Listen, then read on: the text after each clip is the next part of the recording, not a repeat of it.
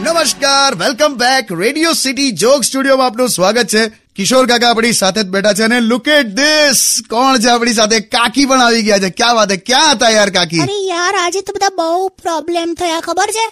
Actually આ મારો ભાઈ છે ને મહેશ. કાલાકટ્ટા આખું સાંભળી લો ને હવે વચ્ચે કાલાકટ્ટા એ કરો તો છે ને મહેશે આમ ગાડી લોક કરી દીધી અને ચાવી અંદર જ રહી ગઈ. બોલો. તો ગાડી ખુલે જ નહીં. અરે રે પછી? પછી મહેશ છેક રિક્ષા કરીને ઘરે ગયો ડુપ્લિકેટ ચાવી લીધી પાછો આવ્યો અને ગાડીનો દરવાજો ખોલ્યો ત્યારે છેક હું બહાર નીકળી બે કલાક પછી. તે તું ગાડીમાં જતી તારે કુંગળાઈ ગઈ હતી. તે ડોબી અંદરથી ખુલે. અલા યાર કાકી તમે ખરા છો યાર? મને શું ખબર યાર હું પહેલી વાર ગાડીમાં બેઠેલી યાર. મહેશે કેવું જોઈએ ને?